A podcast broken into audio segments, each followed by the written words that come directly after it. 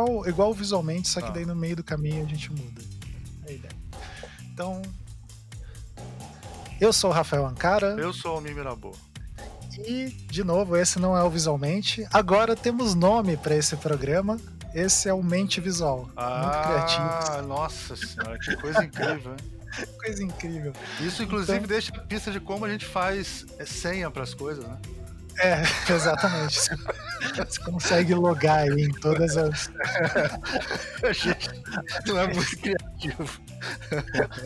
O velho truque da senha invertido. O nome é o contrário. Ai, né? meu Deus. Então... Podia ser um, um sinalzinho de menos, né? Isso é sinal de mas... idade também. Não, mas, cara, a gente poderia fazer um, uma coisa, porque tem um livro do Flusser que é alguma coisa é, mente, que ele usa, e a gente podia falar que tem uma, uma inspiração nesse é, livro do Flusser. A gente não é hipócrita mas... igual os outros podcasters, né? a gente fala a então, verdade. A gente fala a verdade. que foi. foi o, como esse programa surgiu meio do nada, também o nome surgiu meio do nada. Isso aí. Bom, então no programa de hoje a gente vai falar um pouco ali sobre os comentários dos ouvintes, um tópico aí de discussão da semana, que na verdade tem a ver com o programa anterior. O Almir vai falar um pouco sobre o curso aí que ele vai dar e a gente vai explicar um pouco da campanha e, enfim, de sempre. Então, é, vamos começar.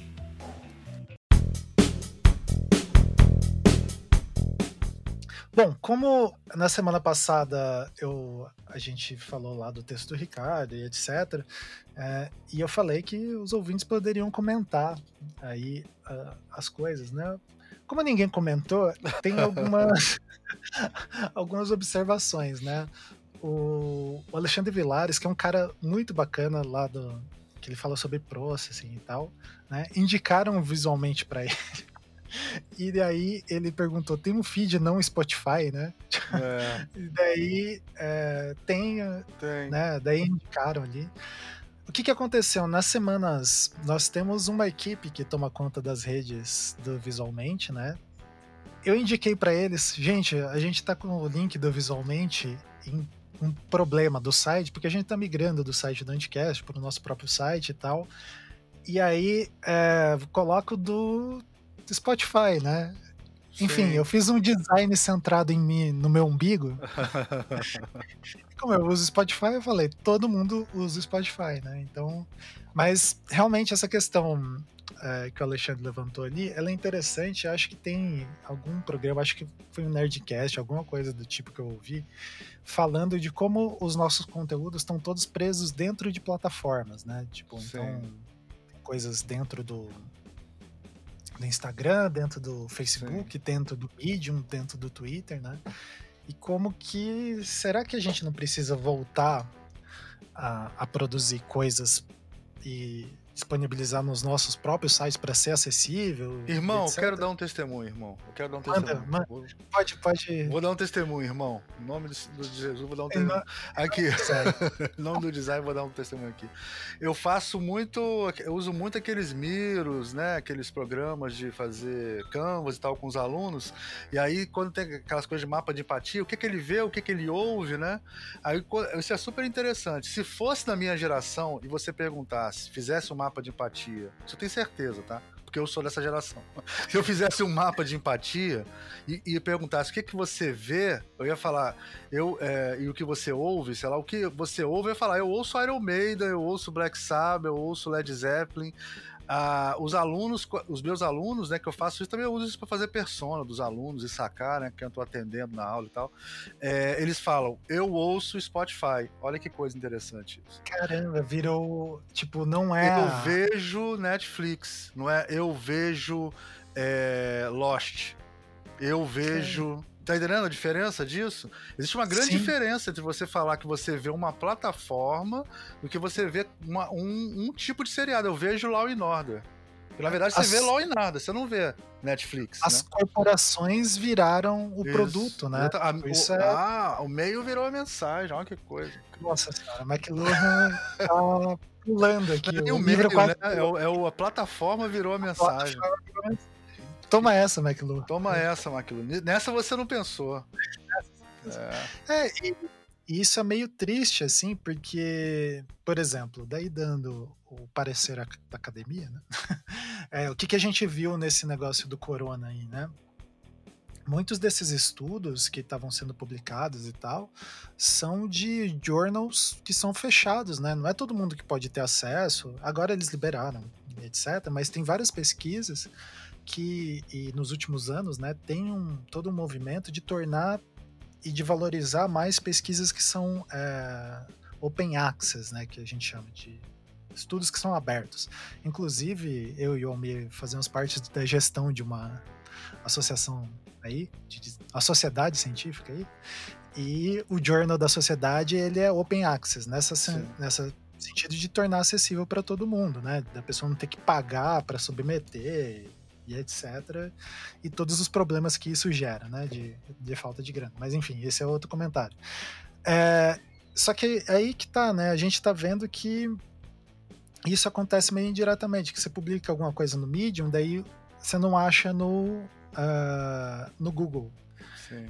Só que daí só tem esses dois canais, né? De, tipo, de onde que tá os conteúdos pode ser uma coisa meio saudosista da época dos blogs lá, mas é interessante pensar, né, como que ao mesmo tempo que essas ferramentas facilitam, né, a, a produção das coisas, elas também restringem o acesso às coisas, né. Daí tem a galera reclamando no Facebook, é, do Ilust Facebook Illustrator, nada a ver, do YouTube, né, que não mostra determinados vídeos, enfim, tem toda sim, essa dinâmica, sim, né. Você tá ficando programado pelo algoritmo, né? É o que você recebe, né? Não tem jeito. Exatamente. Bom, então vamos para outro tema. É, no programa passado, da semana passada, uh, vocês comentaram, falaram sobre esse ilustrador que todo ilustrador deveria conhecer, que é o Norman Rockwell, né? Sim. E daí tem uma enfim, tem vários comentários que eu poderia fazer, mas para o programa não ficar muito grande. É, tem um, o Ari dá uma aula sobre Sim. análise do jornalismo visual, né? Tipo, Sim. que ele vai falando da evolução das revistas e etc. Enfim, o Ari é um cara excepcional.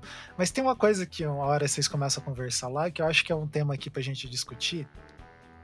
É, que assim, hoje em dia tá muito difícil da pessoa entender que ela tem que fazer de novo a mesma coisa que ela já fez. Sim.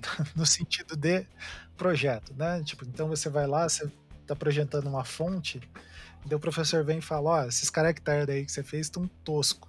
É. Então, professor fala de uma maneira mais educada, né? Tipo, ó, seria legal refazer isso aí. Pessoa, aí o aluno mas fala, mas se eu refizer isso, tem que refazer todas. É, tem, tem que refazer todas. É. É. Eu sempre falo, eu sempre uso o exemplo que eu tinha um professor, não vou citar nomes, né? Mas de desenho técnico, que era assim: é, o primeiro semestre da disciplina a gente desenhava no papel sulfurizê, né? E no segundo era no disquete, você fazia no AutoCAD R14 e salvava no disquete. Você tinha que salvar em três disquetes. Se é, você batesse, quem nunca usou disquete, né? Se batesse disquete, o disquete apagava. Sim, sim. Disquete Botasse uma né? pilha do lado do disquete, ele apagava. É. E, cara, se o cara botasse o primeiro no computador, tá corrompido, o segundo ficasse tec, tec, tec lá, às vezes nem abria o terceiro. Ele batia o terceiro e falava, me entrega de novo aí. você tinha que fazer lá na hora. Ou então dos papéis sulfurizê, você botava, você esquecia de fazer uma cota, ou colocava a cota no lugar errado, ele amassava, rasgava e você tinha que fazer tudo de novo. É, tem, isso são infinitos exemplos. Letra 7, que era uma, uma coisa que você decalcava, às vezes ela craquelava, você tinha que fazer de novo ou consertar. Então, Almir, eu gostaria que você, para quem não sabe, quem nunca ouviu, é, não tá por dentro da, mítica do Visualmente, o Almir, antes de ser designer, eu acho que talvez mais do que designer, Esse ele é um cara que foi ungido na, nas tintas das gráficas, né? Tipo, o cara que saiu, um homem das gráficas. Né?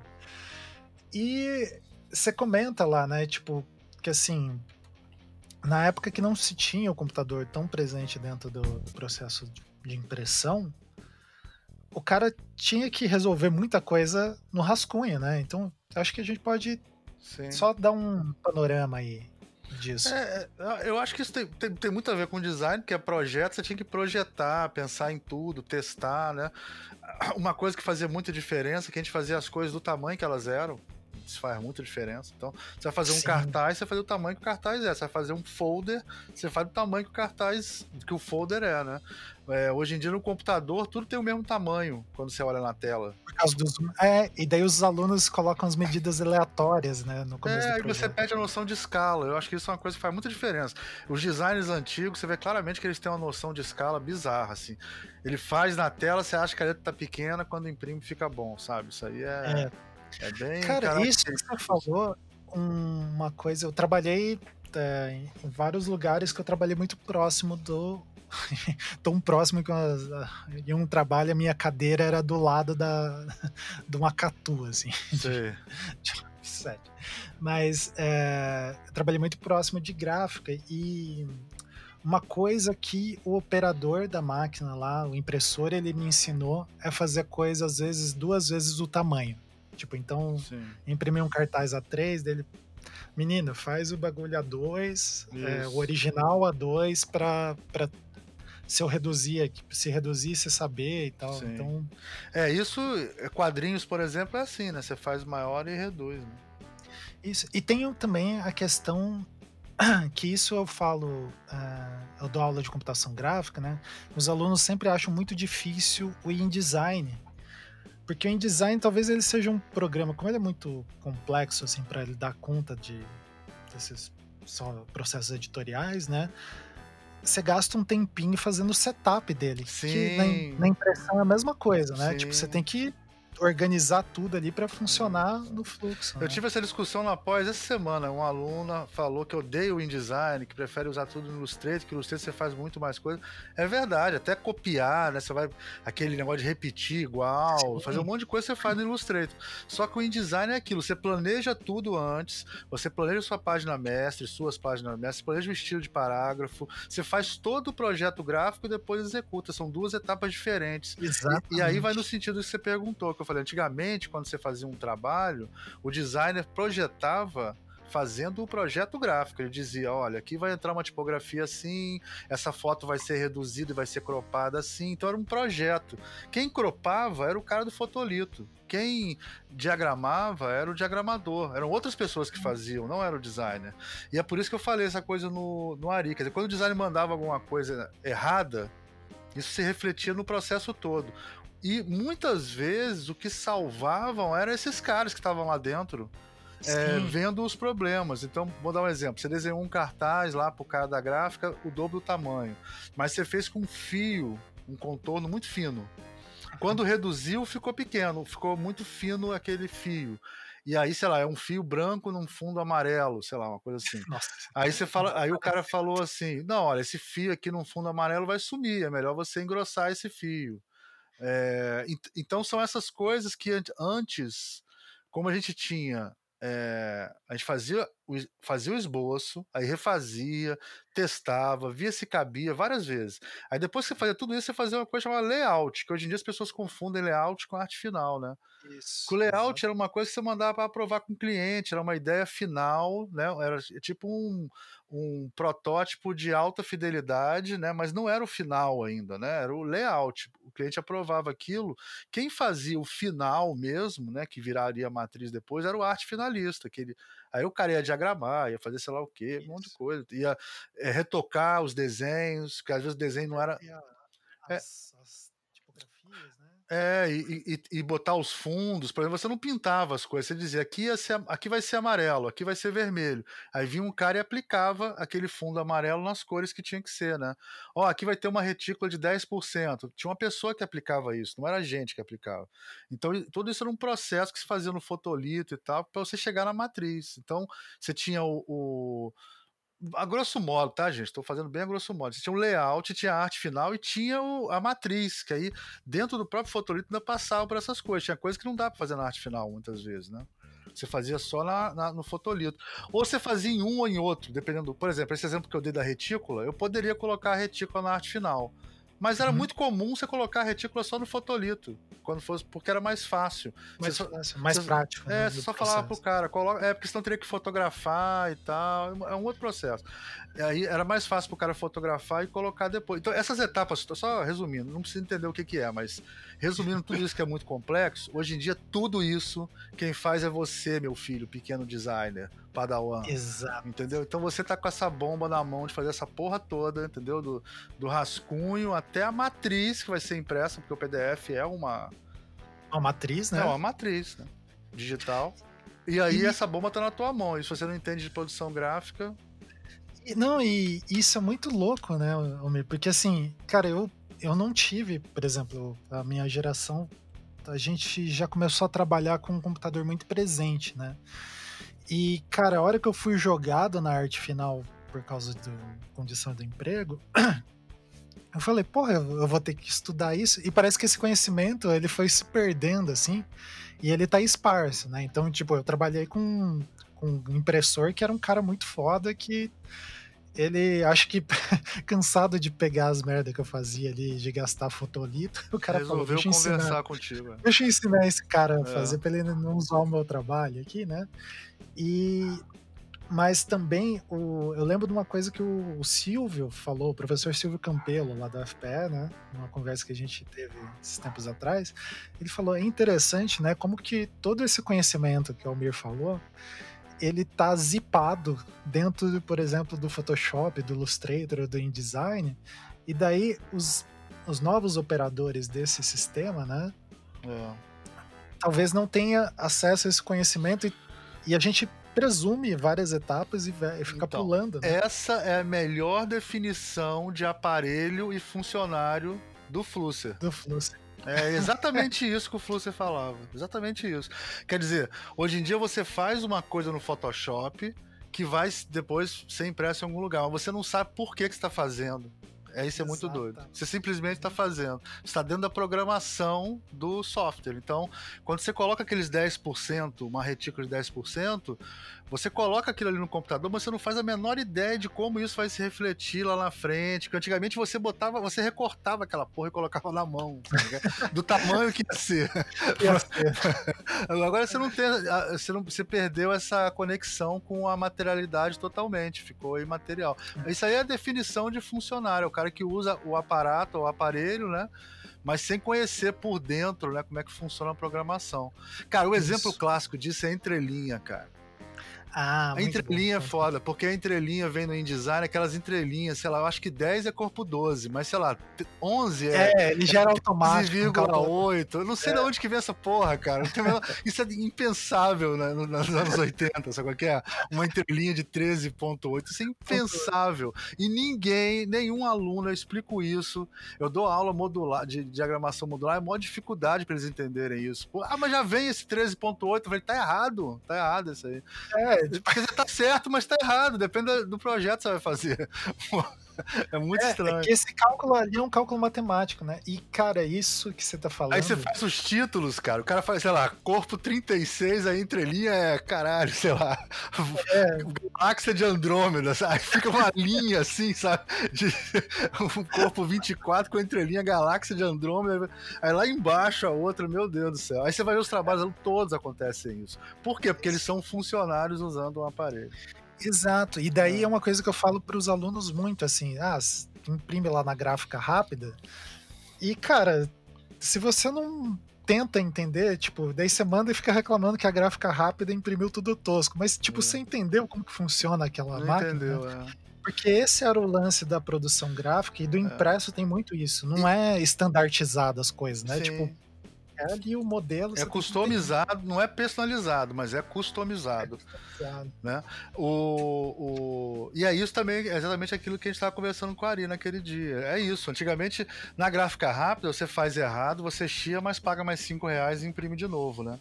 Numa Isso. gráfica offset não existe, já passou por milhões de etapas, entendeu? Não, muito, muita etapa do processo, e daí você tem que criar mecanismos de prevenção, né? De, é. tipo, mas não é e... mecanismo de prevenção, é projeto. O nome disso é projeto. É, exatamente. Aqui tentando tornar acessível. Tá querendo aliviar pra galera. Não, é, não é aliviar. Isso é fazer. Design é isso aí, entendeu? Não é. é isso é que é design. É você pensar o que, é que vai acontecer lá na frente. Você fica imaginando animação, cara, que hoje em dia tem ringue ringue. E antigamente é. o cara tinha que desenhar quadro a quadro. Quer você ver como é que as coisas estão mudando. Agora o problema é que o cara, quando faz o ringue, ele tem que saber animar, porque senão vai ficar Exato. um ringue tosco. Exatamente. Ah, Os princípios é... aparecem mais, né? É a coisa da ferramenta, a gente já falou muito disso, né? A ferramenta ela é fundamental, ela guia muito a gente. E as ferramentas digitais, elas nem necessariamente não são feitas. Elas são muito feitas para usar, né? Assim, pra é. e fazer. Mas se você não refletir sobre o que você está fazendo, cara, aí não adianta. Aí é só fazer, fazer, fazer, fazer, fazer. Isso porque daí vira o uso da ferramenta pela ferramenta, né? É. Não vira mais, tipo, a ferramenta como um meio para atingir um objetivo, né? Então. É, é, é o macaco, é o macaco digitando a Bíblia numa numa máquina de escrever. Ele vai, durante um milhão de anos, ele vai digitar, um dia vai sair a Bíblia de lá, né? É, Mas não. Se ele, se ele soubesse escrever, ia ser mais rápido um pouquinho. Exatamente. ia demorar um ano em vez de um milhão de anos. Estamos aí com a nossa campanha de financiamento da rede Opa. Doutor de Vago ela que essa a ideia dessa rede é uma das coisas que motiva esse programa. Então, se você gosta desse programa que vem no começo da semana e quer que ele se mantenha, contribua aí. é, só dando uns números aí para vocês, né? Faz duas, a gente está indo para a terceira semana da campanha, né? E nesse tempo a gente já atingiu quase 15%, né? Então a gente está fazendo uma força aí. Se até o final de novembro a gente conseguir chegar, passar dos 30%, a gente vai incrementar os outros é, pacotes ali. Então, se você assinou, por exemplo, o Lembranças da Sibéria, que é um pacote a partir de 100 reais, vai vir mais coisas ali dentro desse pacote, nos outros também, né? Então, assim, a gente está no momento de romper a barreira. Então, o que, que a gente está pedindo? Para você que já contribuiu, ou então para você que está em dúvida ali de contribuir, o que, que é a rede Doutor de Vago, né? É uma rede de podcasts, a gente pretensamente está se chamando de podcasts pensantes, mas é porque a gente são podcasts estão envolvidos nessa divulgação de conhecimento. É, a gente não vai falar científico, porque inclusive a discussão de ser científico ou não está dentro Sim, é. da, da, nossa, do nosso ser, né, assim, que é a divulgação de conhecimento das ciências humanas, né? Então a gente está muito preocupado em divulgar esse conhecimento do design, por exemplo, essa microaula que o Almir deu no bloco anterior, né, sobre produção gráfica, é, tem a ver com isso, né? A gente quer registrar é passar para frente. Tanto isso é uma preocupação do Não Obstante, que é o podcast lá do Beccari Daniel Portugal, que trata sobre filosofia e humanidades mais é, hard humanities, assim, se a gente puder colocar em algum rótulo, né? E é, tem o tipo Entre Letras, que vai discutir lá a galera de tipografia. Inclusive, tem um programa que eu soltei no domingo ali. Se você acessar lá é, o projeto da a campanha né, de financiamento lá no Catarse, novidades, tem o Doutor de Vago número 2, que é o, o, Diego contando alguns dos bastidores do tipo em letras, né? Como que ele produziu o programa, a história e tal. Então eu conversando com ele lá sobre isso. E aqui visualmente que é essa bagunça legal aqui que a gente faz sobre esses temas de design e principalmente das coisas que a gente acaba pesquisando, os temas que a gente se interessa. Então, por favor aí, é, indique para o seu amigo, pense em contribuir, né? Tipo, fala pro teu pai, pra tua mãe, sei lá, pro seu filho, pra sua mulher, mesmo que ela não goste. Por exemplo, a minha mulher, coitada, casou com um designer e ela é de outra área, tem que aguentar livro, tinta na mesa. Então a vantagem, cara, porque se você contribui, mesmo que você não goste de designers, eles vão ficar conversando entre eles, e eles não vão conversar com Exato. você. Isso é uma vantagem toda. A gente só fica falando de design entre a gente, aqui sossegado no nosso canto, entendeu? Vai sair 5 mil, 10 mil pessoas falando desse assunto. E aí que acabou, a gente não vai perturbar ninguém, a gente não vai se meter com falar de futebol, entendeu? Não, é, não vai dar palpite em política. Que nenhum outro designer por aí que fica falando de. É, esses caras que falam de política e design. Então a gente não, a gente vai ficar falando de design, só aqui no nosso canto, sossegado. Na verdade, esse é o, é o, nosso cavalo de Troia, né? Porque a nossa grande intenção é vocês acreditarem nisso e a gente começar a aparecer em cada vez mais setores. Mas enfim, esse é um papo para um outro é, momento. Mas não vai ser agora e vocês não vão nem sentir. Vocês, nem, vocês nem vão sentir. Vão nem sentir. Então, ah. é, o Almir tá aqui não só pela, pelo comentário da, da semana passada, mas porque uma das recompensas é um curso que ah, é um sim. curso solicitadíssimo há anos, né? é. né? Que é o famigerado curso de produção gráfica. Professor é. o que, que você vai comentar assim? A gente está fazendo, né? Tipo, os comentários sobre os cursos bem, da maneira bem ampla, porque como eu falei é, na semana passada com o Ricardo, e também vai ser falado com o Diego no programa que eu gravei com ele, é, que assim, os cursos a gente vai ver a galera ali que se inscrever para criar um conteúdo mais que tenha a ver com a galera e Isso. tal. Então a gente quer fazer uma coisa bem próxima, assim, né? Vamos mandar um questionário, uma... né? Perguntando Isso. os interesses e tal. Exato. Então é. o curso vai ser realmente um curso exclusivo só para quem contribui. Só para tá, quem gente? contribui e abordando. Vai ter que portar muita coisa, né? Mas focando no que vocês quiserem mais trabalhar. É um buffet de produção gráfica. Você vai lá, Exato. escolhe o salmão, escolhe uma Pega... feijoada com salmão, com, com uma lasanha e faz o seu prato. Vai ser assim. é um buffet. Agora então... o, o... Uma coisa que eu vou falar muito, assim, porque é o que mais pedem para falar, é sobre fechamento de arquivo, né? Os principais erros né? Uhum. As 10 coisas que você não deve fazer quando vai fechar um arquivo. Olha, isso é muito, muito útil saber.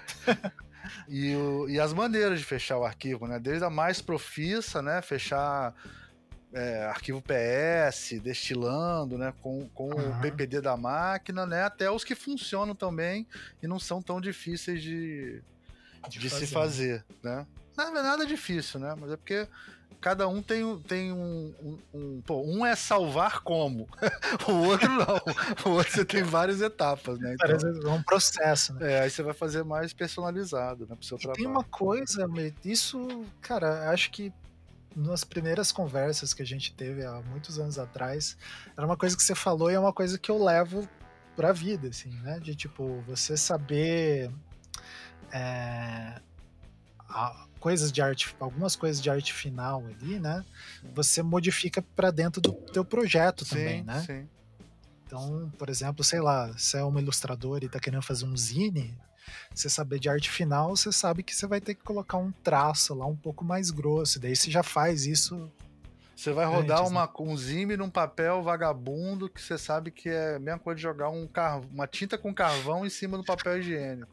Você não Café, vai querer. Né? É, você não vai querer desenhar com, com, com lápis, né? Você vai usar um, uma caneta pilô, porque senão não vai registrar lá. Então a técnica influencia muito. O é interessante, o Ricardo tem um lance legal que ele faz uns desenhos no fotolito, né? Ele já, o desenho já é gráfico em si, né? Em si Exatamente. É gráfico, porque ele é feito em cima de um fotolito, né? Em si ele é gráfico. E você observa isso nos, nos quadrinhos, é sempre o melhor exemplo, cara. Você pegar um, um desenho do Frank Miller antes de finalizar, tipo Cavaleiro das Trevas, aquilo é muito difícil.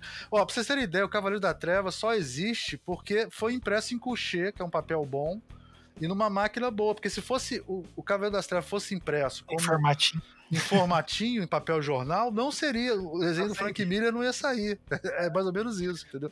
Aí ia ter que vir um arte finalista para engrosserar aquilo tudo ali, para ficar mais gráfico, né?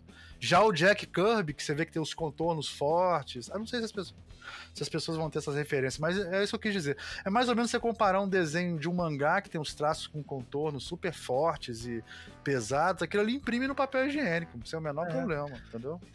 Na Agora verdade, ele tá, ele tá, dando todo esse controle só pra salvar o Gibbons. Que eu, o Ricardo umas críticas ao Gibbons, ele faz contorno, usa umas cores. Pois é, mas o Gibbons. o cara tinha um conhecimento de produção. O gráfica. Gibbons ele desenha, tem um estilo de desenho que é gráfico, né? Que é bem é, fácil de imprimir, né? É fácil de Exatamente. Imprimir. Inclusive, isso dava um programa maneiro, né? Tipo, um olhar do gráfico, o gráfico lendo gibi, né? É, esse daria para fazer, aí era legal fazer até no YouTube, pra gente mostrando as, as revistas e, e falando, para mostrar a diferença de layout para arte final, né, que a gente falou antes. Isso. Então, ó, se vocês querem coisas desse tipo que a gente pode soltar lá no canal do YouTube, gente, a gente precisa dessa grana para conseguir produzir esse. Ah, é. é esse, estamos pedindo dinheiro, estamos é, pedindo é, estamos dinheiro, queremos dinheiro. É. Porque pra gente conseguir gravar esses programas também, a gente tá fazendo malabares aqui no meio das aulas e tal. Então, pra gente conseguir dedicar essa produção. É, então, vê lá no catarse.me barra dr né, doutor de vago, e contribua lá. Você pode contribuir a partir de 20 reais. Esse curso que o Almir vai dar, o Almir vai dar um de produção gráfica, eu vou dar um de infografia, o Ricardo um de ilustração, Diego Maldonado de tipografia e o Beccari e o Daniel Portugal vão dar um de filosofia. Daí você vê lá o tema que você mais te interessa ali e a partir de 250 reais você consegue é, você consegue você garante a sua vaga ali né, nesse curso Tipo, é 250 cada um. Se você quiser fazer todos os cursos, daí por 750 reais você faz todos os cursos e ainda ganha um estudo em aquarela do Beccari que daqui a um tempo vai valer mais do que se pagou nesses cursos, né? Vai valer é... mais do que o catarse inteiro daqui a um tempo. É, vai valer mais do que tudo que provavelmente você tem em casa. Não sei. Então, é, é isso. É isso. Até mais. Até mais.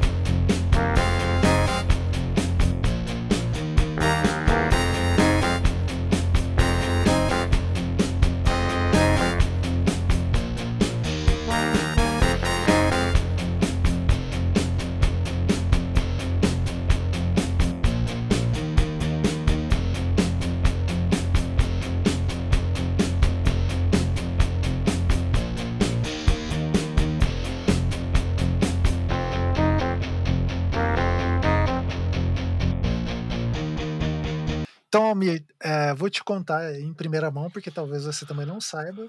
É, o programa dessa semana a gente vai falar sobre processing e hum. programação. Então vai ser com a Bárbara Castro e com o Luiz Ludwig. É processing ou é processinho? Processinho a gente não teve ainda não. É processinho, processinho espero, processinho eu espero nunca saber. Agora o processing é a, é a linguagem de programação lá para designers. Super legal. E aí, é, e a ideia. Pra, pra... Voltada para pessoal de artes, design Sim. e tal, né? E a ideia é ele ser. Ah, lembra aqueles programas que a gente. gráficas, né? Voltado para aplicações Isso, gráficas. É. Aplicações gráficas. E esse programa ficou meio com a cara igual os programas que a gente gravava antigamente de. É... Ah, lembra que a gente tem um de, de direção de arte. O... Sei, sei, sei. Esqueci o nome. A gente tinha até um nome diferente para o programa. É, mas é nessa linha. Então, você que não conhece ou então tem medo de programação, eles deixam bem acessível e didático ali como você começa a mergulhar nesse universo. Beleza? Então, quinta-feira tá no ar aí.